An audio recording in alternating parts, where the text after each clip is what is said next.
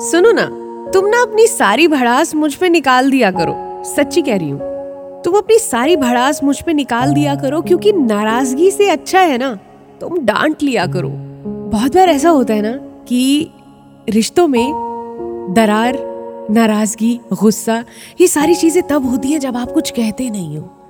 तो बेटर है कि अगर आप उस इंसान की केयर करते हैं, उससे प्यार करते हैं तो डांट लो। नाराज़गी अच्छी है रिश्ते खत्म होने से तो है ना?